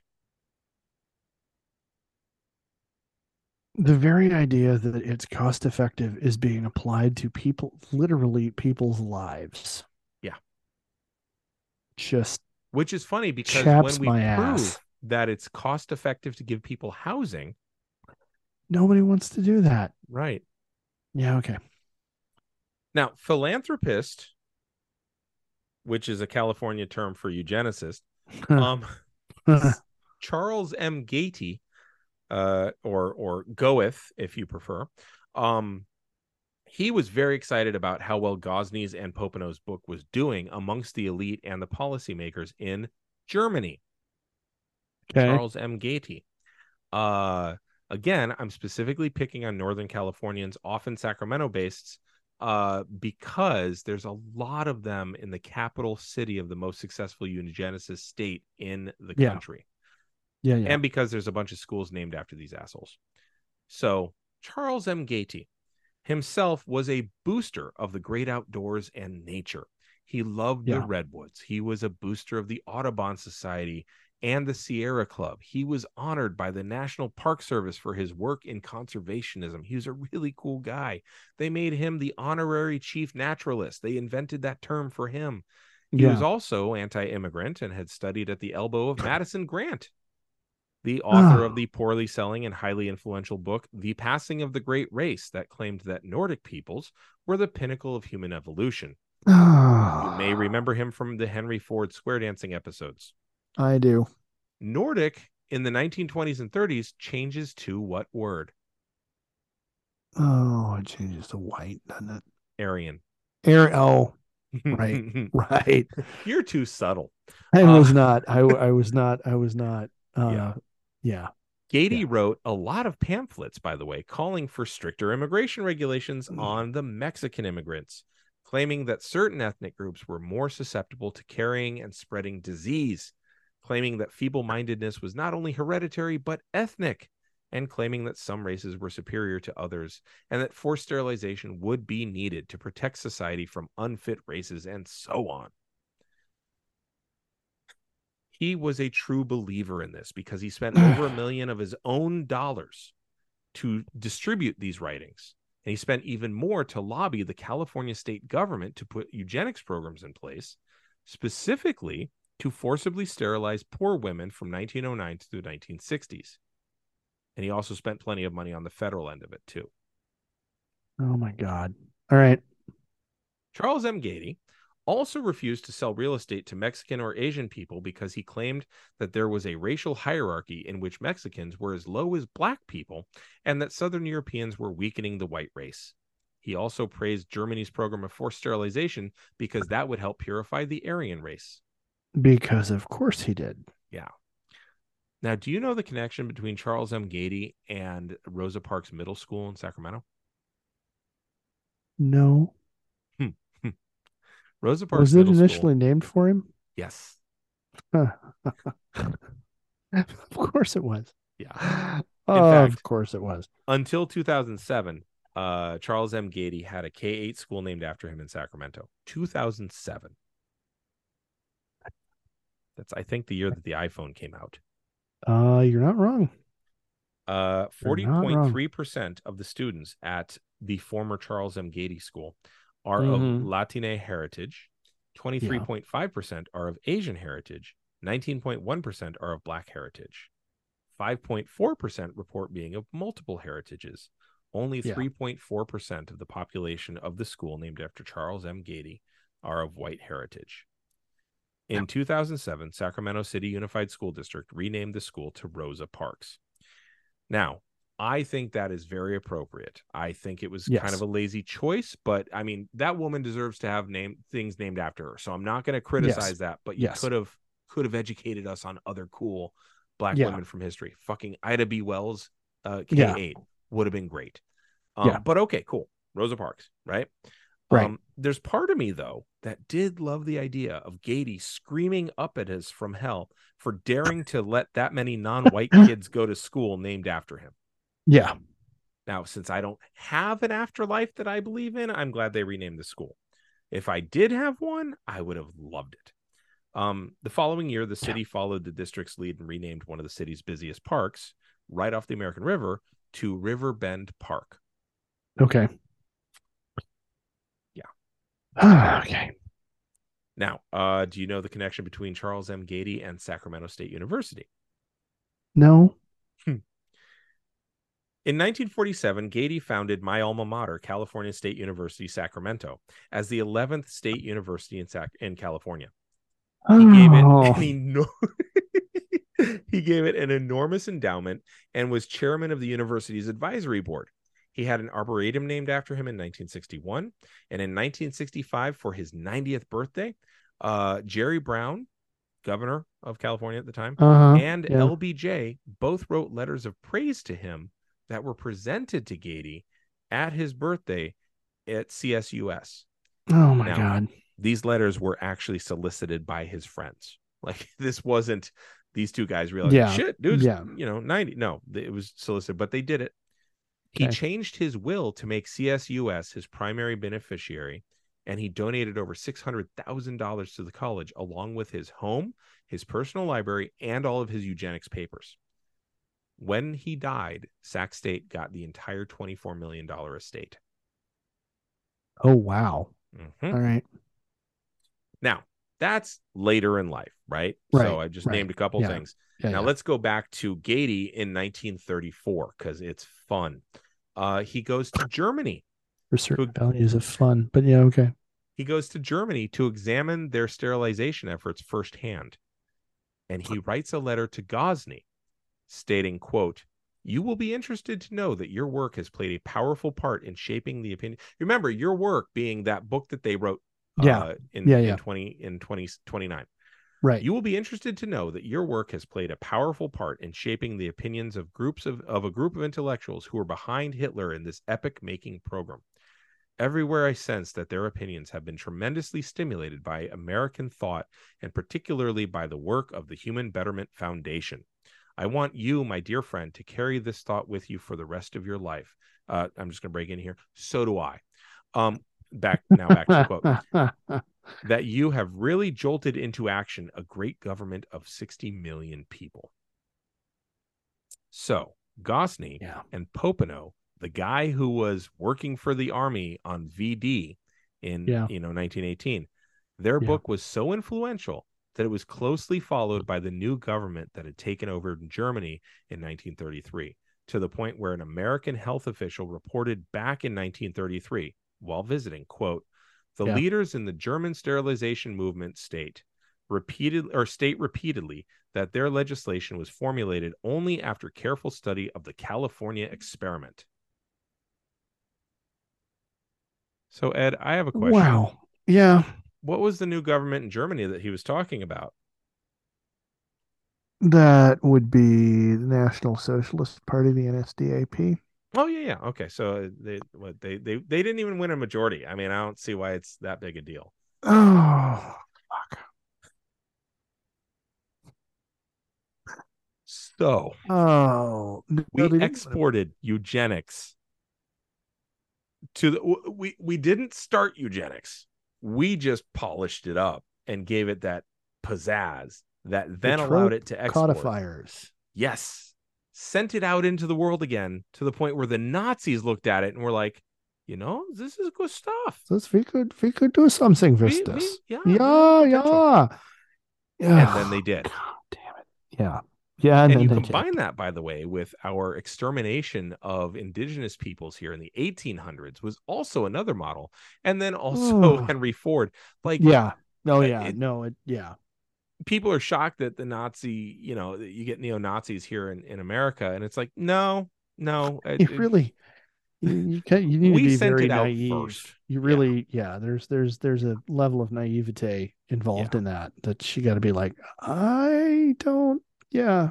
You So I'm s- studied history. i'm going to stop it here because we all know what happened in world war ii and we Yeah. all know the effect and impact of this california experiment uh and the the, the holy goddamn shit Yeah. um so we Yeah. all know that i'll pick it up in the next episode post world war ii uh because as it Okay. turns out eugenics uh, eugenics gets a bit tarnished by Really, a little bit a bit. little. don't worry they remarket it it's fine it's it's good Oh, It- okay. it, will keep Okay. going strong it's Okay. just gonna be about right. different things Yeah. Okay. so but Okay. what have you gleaned Um, there is a deep-seated anti-democratic element to this, especially in liberal california which is yeah.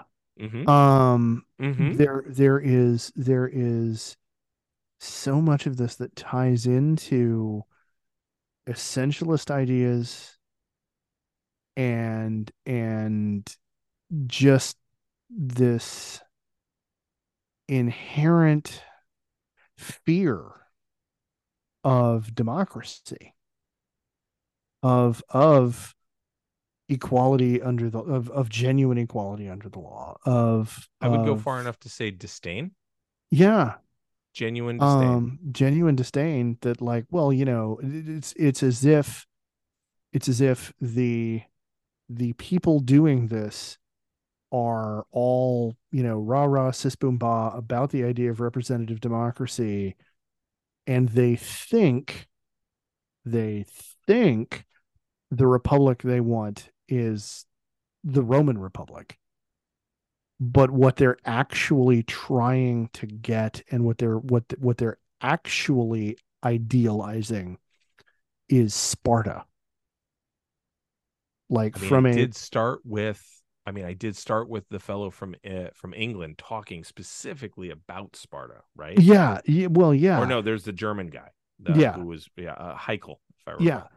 He- Haeckel talks about Sparta, but Mhm. but I'm talking about the people in the United States hmm who like we we have this thing in our history hmm of of lionizing um the the the concept of the republic hmm and and the model that keeps getting pointed to and the one that was consciously emulated by the by the founders hmm was the roman republic right that's that's that's where the Which form of our government and the branches of and the branches of government that that were that were put together you know that's that's that was that's the inspiration that's the model because It was And- intensely aristocratic.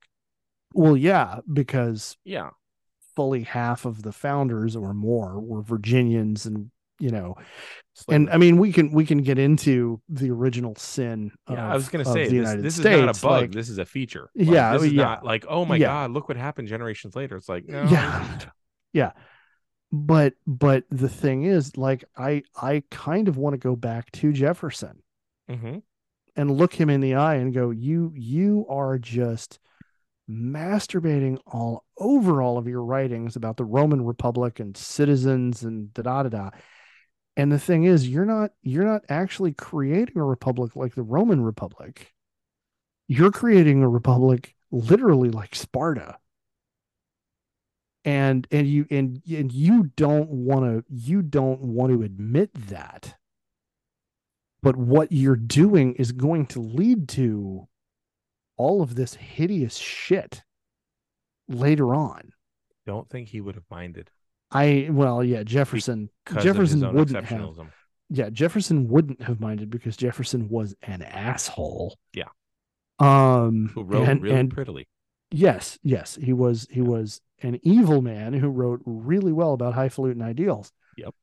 Um, but you know, the the and yeah, it's just the the level of uh fragility and fear Mhm, because this is white Anglo-Saxon Protestant mhm. society in the United States being terrified not only of non-European people Right. But But of- particularly of, European people. but but particularly Yeah. of of Europeans who are not the right kind of Europeans because you know non-white whites. yeah Yeah. and like and then and then the the the when when you use that phrase like that that whole idea of non-white whites is what gets us Columbus Day right because because it was it was a ploy for Italian Americans to become white right Uh, it was also to like put off a strike, if I recall, and to say, "Oh, we're really sorry for that lynching." well Like, there were a I mean few yes things at play there, but yeah. yes but but the the the uh, But uh, ultimately, yes. promotion Hey, you too. Yeah, they're promoted to whiteness by that. yeah You're absolutely yeah right. their their elevation to you know official whiteness you know happened there uh was was was tied up in that and like and and and let's talk about columbus for a minute like you know what the the man the spanish authorities of the time considered him a sadist and an incompetent Yeah, they and like like okay the okay Spanish. if if Those who if- brought you the literally Inquisition. Yeah, if literally the local representatives of the Inquisition look at you and go, bro, dial it back. Mhm. Holy shit, man. Um, and yeah, so I mean there there are so many things that are tied up in this, and all of them are ugly. Yeah. Um, but what we what we keep coming back to is, as I said a minute ago, white people gonna white, and and Yeah. it is it you know like so much of our energy in this country, like of of the dominant culture in this country, got spent for so long, um, trying to protect something that really doesn't exist hmm if that makes sense. And it's it's yeah, like I'm gonna need a dep- it's a good thing that we that we record this at the time of day we do because you know I need to lie down and go to sleep. like, oh crap. Yeah, I don't know. That's Yeah. that's there's I got a whole lot going on there, but but the anti democracy part of this, Mhm. the fear of well, you know, we can't actually let everybody vote. Right. You know, is And just can't let everybody breed because then yeah we'll because then votes. voting you know demographics which then ties right back into the tea party Mm-hmm. I was gonna And say everything some that's come connections there. since. Yeah. you know yeah just Yep. oh my god Well, got anything you want to recommend to us for reading?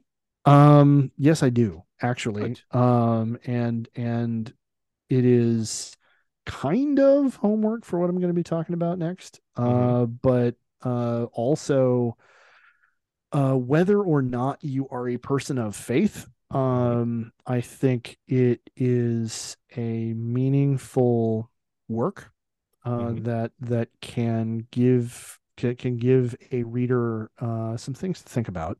Okay. It is Orthodoxy by G.K. Chesterton. Um, it is a work of apologetics. It is it is Christian apologetics, Mhm. but it's G.K. Chesterton writing it, who is um, he has a puckish sense of humor, and it is not um, it is not you know I'm trying to figure out how to the phrase I'm looking for. It's not harsh and it's not didactic. Mhm. Um, and he is approaching ideas of orthodoxy and ideas of faith uh, in a way that lends itself to not just looking at Christian apologetics, but looking at um, the the way of the world, or or the looking looking looking at the world with with a new kind of lens um he talks about the the uh power and the importance of make believe Mhm. uh which is which is a choice to believe in something It's a sacred thing in my house. yeah and so um it's it's just it's a wonderful book and i've always found it like like tonight after we get done recording i'm gonna go look for my copy of it uh because Probably because i've idea. because i've always found it um healing sure. and and a bit of a balm. Uh, also, um, kind of related to that, G.K. Chesterton also wrote the Father Brown Mysteries series, uh, which are a lot of fun. Uh, the main character is a Catholic priest, and uh, he notably, uh, they're all short stories, uh, so it's you can read two or three of them and and walk away.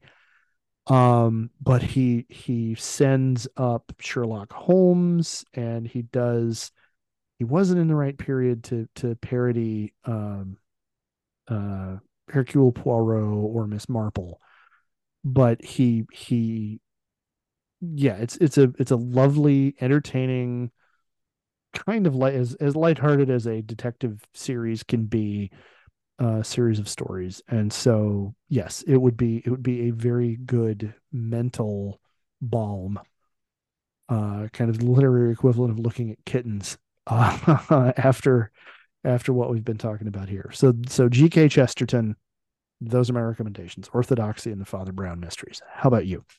Uh, believe it or not, I've got something similar. Um, Randall Balmer, uh, Redeemer, The Life of Jimmy Carter, Oh, hey, there we go. Palate Cleanser.